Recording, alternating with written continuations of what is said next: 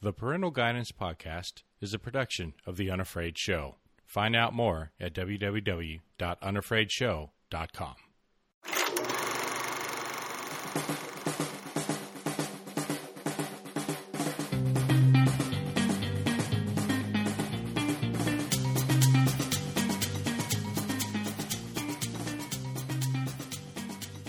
Hey, Jeremy, we're taking a trip down memory lane for me on this one. Yeah, and uh, we were not taking a trip down memory lane for me because I had not seen Dark Crystal, the Dark Crystal, the original. No, you weren't even born Uh, yet. Yeah, yeah, I mean, probably. What was that, an 80s movie? 82, 1982. Yeah, 82. I was a yeah, so that movie was that movie was a little bit uh, before me. now, The Dark Crystal originally was a, a Jim Henson uh, film, correct? Correct, With, uh, yeah. puppetry and whatnot. Mhm. And his production And- company, run by his family, is at the helm of this one is too. The Dark Crystal, Age of Resistance. I guess we should say the name of the show we're actually talking Yes. about, huh? So yeah, it's on we're Netflix. reviewing the dark, yeah, the Dark Crystal: Age of Resistance season one, and this is actually a Netflix original, and it is a Netflix original uh, partnered, as you said, with Jim Henson's Mm-hmm. like actual production.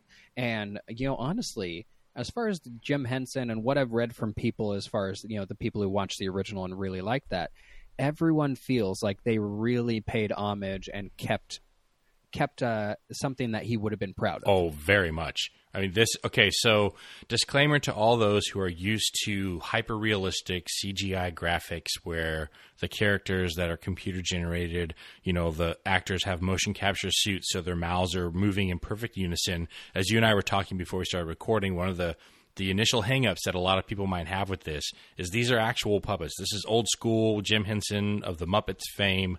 They're using puppets to do the majority of the characters in this, and the Yes, mouths it- don't move not- perfectly. No, and it's not it's not quite old school puppets because No. they are able to do more motion and stuff. And yeah, as you said, you know, for me having no knowledge of the Dark Crystal uh, before and uh, watching this, it definitely took me a minute to get over the puppetry. Yeah. Honestly, I thought I accidentally clicked on the older one at first. I was like, "Oh man, I must have clicked." And then I looked. I'm like, "Oh nope, this is the one I'm watching." Wow, it looked older. Um, but then you know, uh, as I started watching it, it started to look less like watching a Yoda scene from the original Star Wars trilogy and more like just, you know, watching a regular kind of fantasy novel play out. Yeah. And once you're used to the puppets, it's actually one very impressive what they can actually do with the puppets and the actual feelings and emotions and actions that they convey. And two, you don't even really notice it anymore. It's almost like it's like watching a movie with subtitles on hmm you're watching a foreign movie with subtitles and if it's your first time watching a movie with subtitles in a while at first it's an adjustment but then after it you don't even know the subtitles are on and someone can walk in the room and be like oh hey there's subtitles on. You're like oh yeah there are. I totally forgot. The same as with this. After watching the first 20 minutes of it you don't even really realize or care that their mouths are moving in a different way or that they're puppets. Instead you know everything else just captures you. Hmm Yeah, and and let's be clear, they didn't skimp on the talent to do the voiceovers. I mean, we've got Taron Egerton. We have uh, we have three different people coming over from Game of Thrones. I mean, you've got Mark Hamill, you've got um, Simon Pegg, and this one is my favorite bit of nostalgia yeah. because the original one of the most memorable characters for me was the Skeksis, which is the they they're the bad guys in this storyline. The Skeksis, the Skeks, aside from having an annoyingly difficult name to say, Skeksis, Skeksis. um, they're the bad guys, and the Gelflings are the good guys. But Simon Pegg takes the Chamberlain character, and the original that character had these just bizarre vocal ticks, like these hmm, like these high pitched hmm, little sounds that it would make. And Simon Pegg absolutely nailed it, and it was just like a time warp back to the original. So for anybody who's ever seen the original Dark Crystal, um, and you go back and you you watch that, and then you watch Simon Pegg, it's just like oh. Thank you, Simon, for crushing that one. And then Mark, Mark Hamill, I mean, he just needs to do even more voiceovers because that dude just, he's just fun. He's just fun when he What does. do you mean? All he does is voice acting. He does so much. oh, I know. Acting. Are you just kidding do me? more. More. That's most of it. I want more I don't Mark even know if he can do more. He does so he much. can do more. acting. He's slacking. But Anyway, also besides Game of Thrones, Taron Egerton, Mhm. uh, Lena Headey. Mark Hamill. There's also well, yeah, I said Game of Thrones. Yeah, yeah, she's Lena one of the ones in this. There's also Sigourney Weaver, Oh, yeah. Awkwafina. There's uh, Mark Strong, Keegan Michael Key, Jason Andy Isaacs. Samberg, Jason I, Uh, yeah, Jason Isaacs. Hel- Helena Isaacs? Bonham Carter. Yeah, I Oh, mean yeah, they Helen- there yeah, are so many. There's so many good There- ones. yeah, it's just the cast is just uh, full of actual good voice acting, and that is wonderful because if you have good voice acting, you can actually feel the emotions and feel the plot Mhm. of the characters and the progression that they go through, and that is key, especially if you're using puppets. Oh my 'cause you gosh, have yeah. To, you have to have us get over the fact that they're puppets, and so the voice acting needs to be on point. Mhm. And for this series, through three episodes, it completely is. Oh yeah, they and and on a side note, the two best narrators I think that they just need to put in every movie where there's narration are Morgan Freeman and Sigourney Weaver. They just anytime I hear their voice narrating anything, I'm just like, ah, happy place. This is great. Just let them narrate any narration that's needed. Just throw them in there. Just give it to them. Let's just be done with it. There's no debate. They get to have it all because all these all these voices, like you said, they convey such um, great emotions. And they're so subtle at times and then overt at other times where it's needed. But like you said these puppets don't have the range of motion that a CGI character has. So the the tones and inflections and and how a line is delivered is just that much more important. And I think obviously they know that. I mean they've dealt with puppets. The Jim Henson company's dealt with puppets since like what the 70s I think even farther back. I don't remember when Jim Henson got a start. I think it may have been even the '60s. So they understand the the kind of the limits of puppetry and getting the right voices in there is huge. And then you've got just this great fantasy story with some of the most bizarre looking characters that you're going to find. I mean, that's what I always remember about the original is none of these characters are.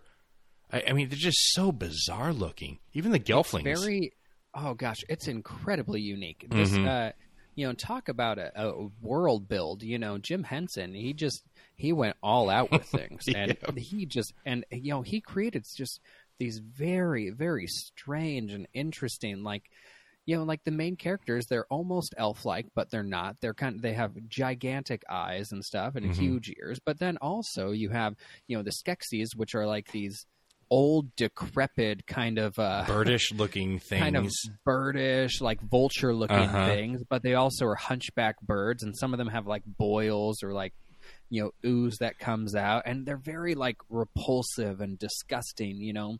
Yep. And at first, when I was watching this, I was trying to get over two things. I was trying to get over the repulsion I was feeling from the Skeksis, then the the oddity of this world and the puppetry. So those kind of things were kind of throwing me off at first. But then once you get into it, you're like, oh, okay, this is this is totally fine. I like this. I like these characters. I like these creatures. This is really fun. hmm Yeah, and I think honestly, if you can, um, now to give the first warning about this, I feel like for two main warnings for parents as far as watching with kids. Uh, there are some elements of peril and, and danger that can be a little intense, I think, for younger kids. Uh, some of the scenes that where you know where you've got some conflict going on or some creatures could be a little bit much for for younger kids.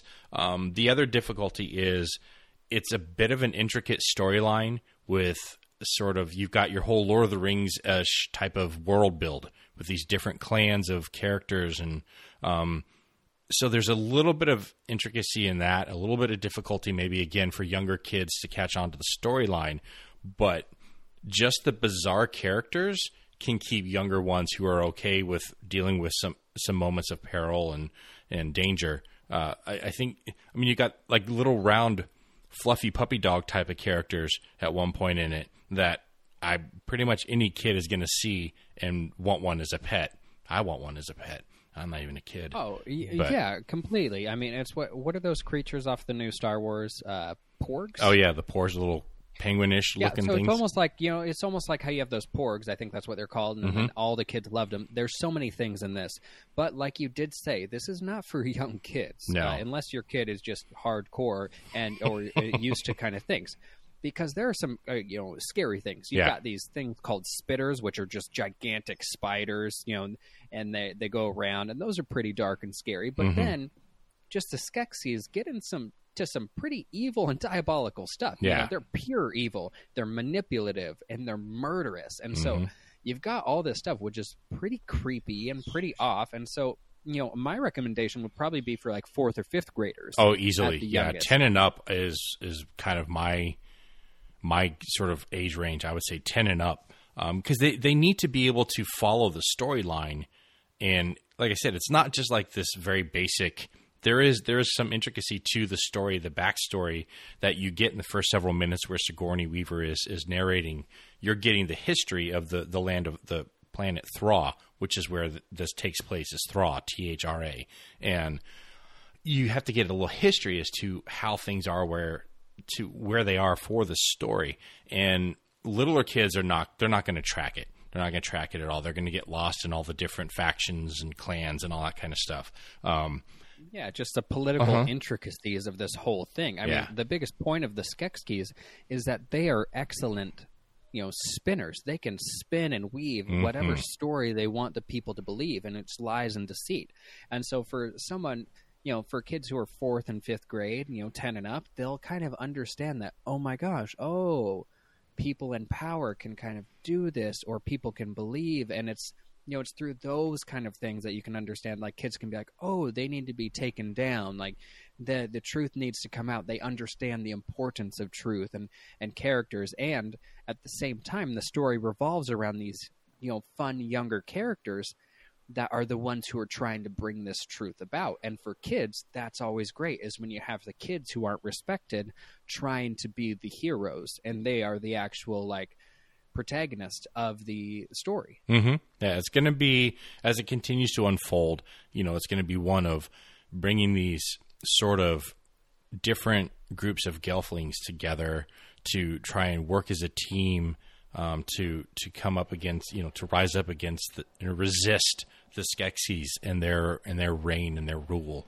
And so that storyline I mean it's going to be a good storyline. It's just you got to be as a kid you got to be at an age to understand and track it. And the younger ones won't. Plus again those elements of peril they they can get intense at times. So uh, I mean I gave there it is, I- uh, there is also some torture that happens, torture punishment, is, and that also is very uh, first a episode bit a bit rough. Not not not even just the first episode. I was saying the torture at like when they actual uh, you know there's they use this thing called a uh, oh the yeah the um uh, peeper, yeah, a peeper, peeper- beetle, peeper which beetle. we don't need to tell you what it is. We just it's Mhm. a, an element of torture, and that's kind of a, a scary or yeah uh, a rough thing for a child to see. So It's not one little is kids. Also, a thing to keep in mind. This, like we said, it's not for little kids, Nope. and for fourth or fifth graders too. Use your own caution. Mhm. You know your child. Yeah, if your child gets kind of gets gets startled easily or does not like those kind of threatening and, and ominous moments um, or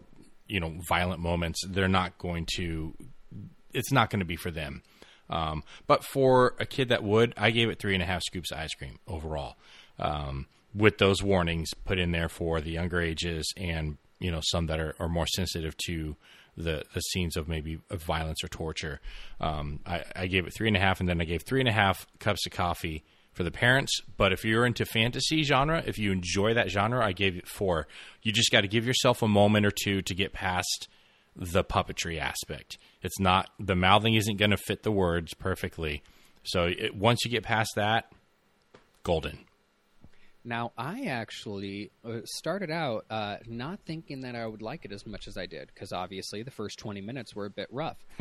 but past that, the show actually captured me, and, it- and it kept my attention, and it left me wanting more. I, I finished episode three, and I'm probably going to continue this season, Mhm. even though for me there is absolutely no nostalgia for this. It's not a nostalgia play, uh, like like many people For me. who are reviewing this or talking about it. There's that portion, and I get that nostalgia. Yeah, if they can keep that and hammer on something good, that's going to be double. You know, for for many. But I actually enjoyed this much more than I thought, and for me, for for children, I think if you can actually get them past the hey, this isn't a CGI superhero movie kind of style, um, I think it's going to be a four scoop of ice cream for me because this is it's fun. It's a, it's a different world. They're really good characters. The voice acting is good, so it will keep their attention. And there's a, a, a good amount of prejudice, politics, action, you know, flying, fighting, humor, that kind of stuff. And for adults, I actually gave this four and a half cups of coffee. Nice. Because I thought that the world building was brilliant. The puppetry is just incredible. The voice acting is exquisite. The plot lines are good. They have multiple plot lines, but you're able to follow them and they stay compelling and they're all centralized to one theme. Yeah. And when we reviewed uh, Carnival Row a little while back, that was their issue is that they had so they spread out so much and they couldn't actually follow uh, their own theme and they didn't know what their story was. But this one, regardless of how many plot points they have and how many storylines they follow, they all follow the same thing to rescue Thra, to overthrow the Skeksis, to to bring new life to the Crystal and Thra, and that is beautiful how they do it. Yeah. And honestly, I really like the character Deet too. Deet Mm-hmm. is great, really funny, and just uh, a fantastic kind of uh, ignorant, bubbly, Yeah, but sweet, but naive, don't mess, but- but don't mess with her kind of character. Mm-hmm. strong strong-willed but also uh, naive as far as what she's up against and and what the the topside world for her because she's a cave dweller gelfling but uh, and, and like you said i mean one of the great things with this show is the sets and the the puppets are you know they're hand they're hand painted hand crafted um, so the puppets aren't i mean they're top notch top tier. They, it's jim henson's production company. Uh, if he does puppets he's he's going all out on them and they certainly did with this. And for those who can get past the kind of the mechanics of puppets talking and not matching the words, uh, you'll be fine because the story's engaging enough. And for me, nostalgia wise, I mean, I'll be certainly watching this to the end because I'm curious as to is this going to be a one season build up because it's sort of a prequel to what the Dark Crystal movie is. So this is the build up to the original movie. So it's a prequel to that. And so I'm curious as to whether it's going to be one season and then that's it and it leads into the movie or are they going to be trying to build more upon this? I'm kind of curious on that, but um, they've got me hooked. That's fair. Yeah. They could almost do a uh, like a prequels and a Rogue One kind of thing if they wanted to. You know, like Mhm. maybe they uh, maybe they'll do the this season up to a point, and then they're going to do a, like an original movie. Yeah. and then they could do an after. You know, like the kind of that way. So you do the prequels, you do the Rogue One, then you do the post one. You know, you know the post uh, series as well after the Dark Crystal movie. Yeah, So that could be interesting. I agree. Well, we, we got a little Yeah, bit of okay, hiccup with so your audio that- going so- on, so pr- probably a good time Oh, to close it down. just- yeah, I think I might have actually hiccuped as well, so maybe that was it. Now, it was an, it was a anyway- robotic hiccup then, so you might want to get that checked. yes. oh, yeah, I will do it straight away. I'll go to my nearest robot doctor. There you go. Now, anyway, uh, there you have it. You have our ratings: four scoops for me, four and a half cups of coffee for me, and Jason three and a half, three and a half. three and a half, three and a half slash four. Uh, I almost gave it four for the kids just for the fluffy round dogs, but I just kind of went three and a half at the moment. Um, I feel like it, it's yeah, three and a half. Let's get three and a half, maybe four. Four for the r- round fluffy dogs, but basically we're we're pretty much on the same page. It's worth a watch. You'll enjoy watching it with your kids. Um, so it, it, it's definitely one to give some time to if you wish. Yeah. Okay. So there you have it. As always, I'm Jeremy. And I'm Jason. We got your back. For those who wish to get in touch with us, you can find us at Parental Guidance Podcast on Instagram, or you can email us at pgpconnection at gmail.com. Don't forget to like, subscribe, and rate the show. We look forward to hearing from you and to many more episodes. Remember, we got your back.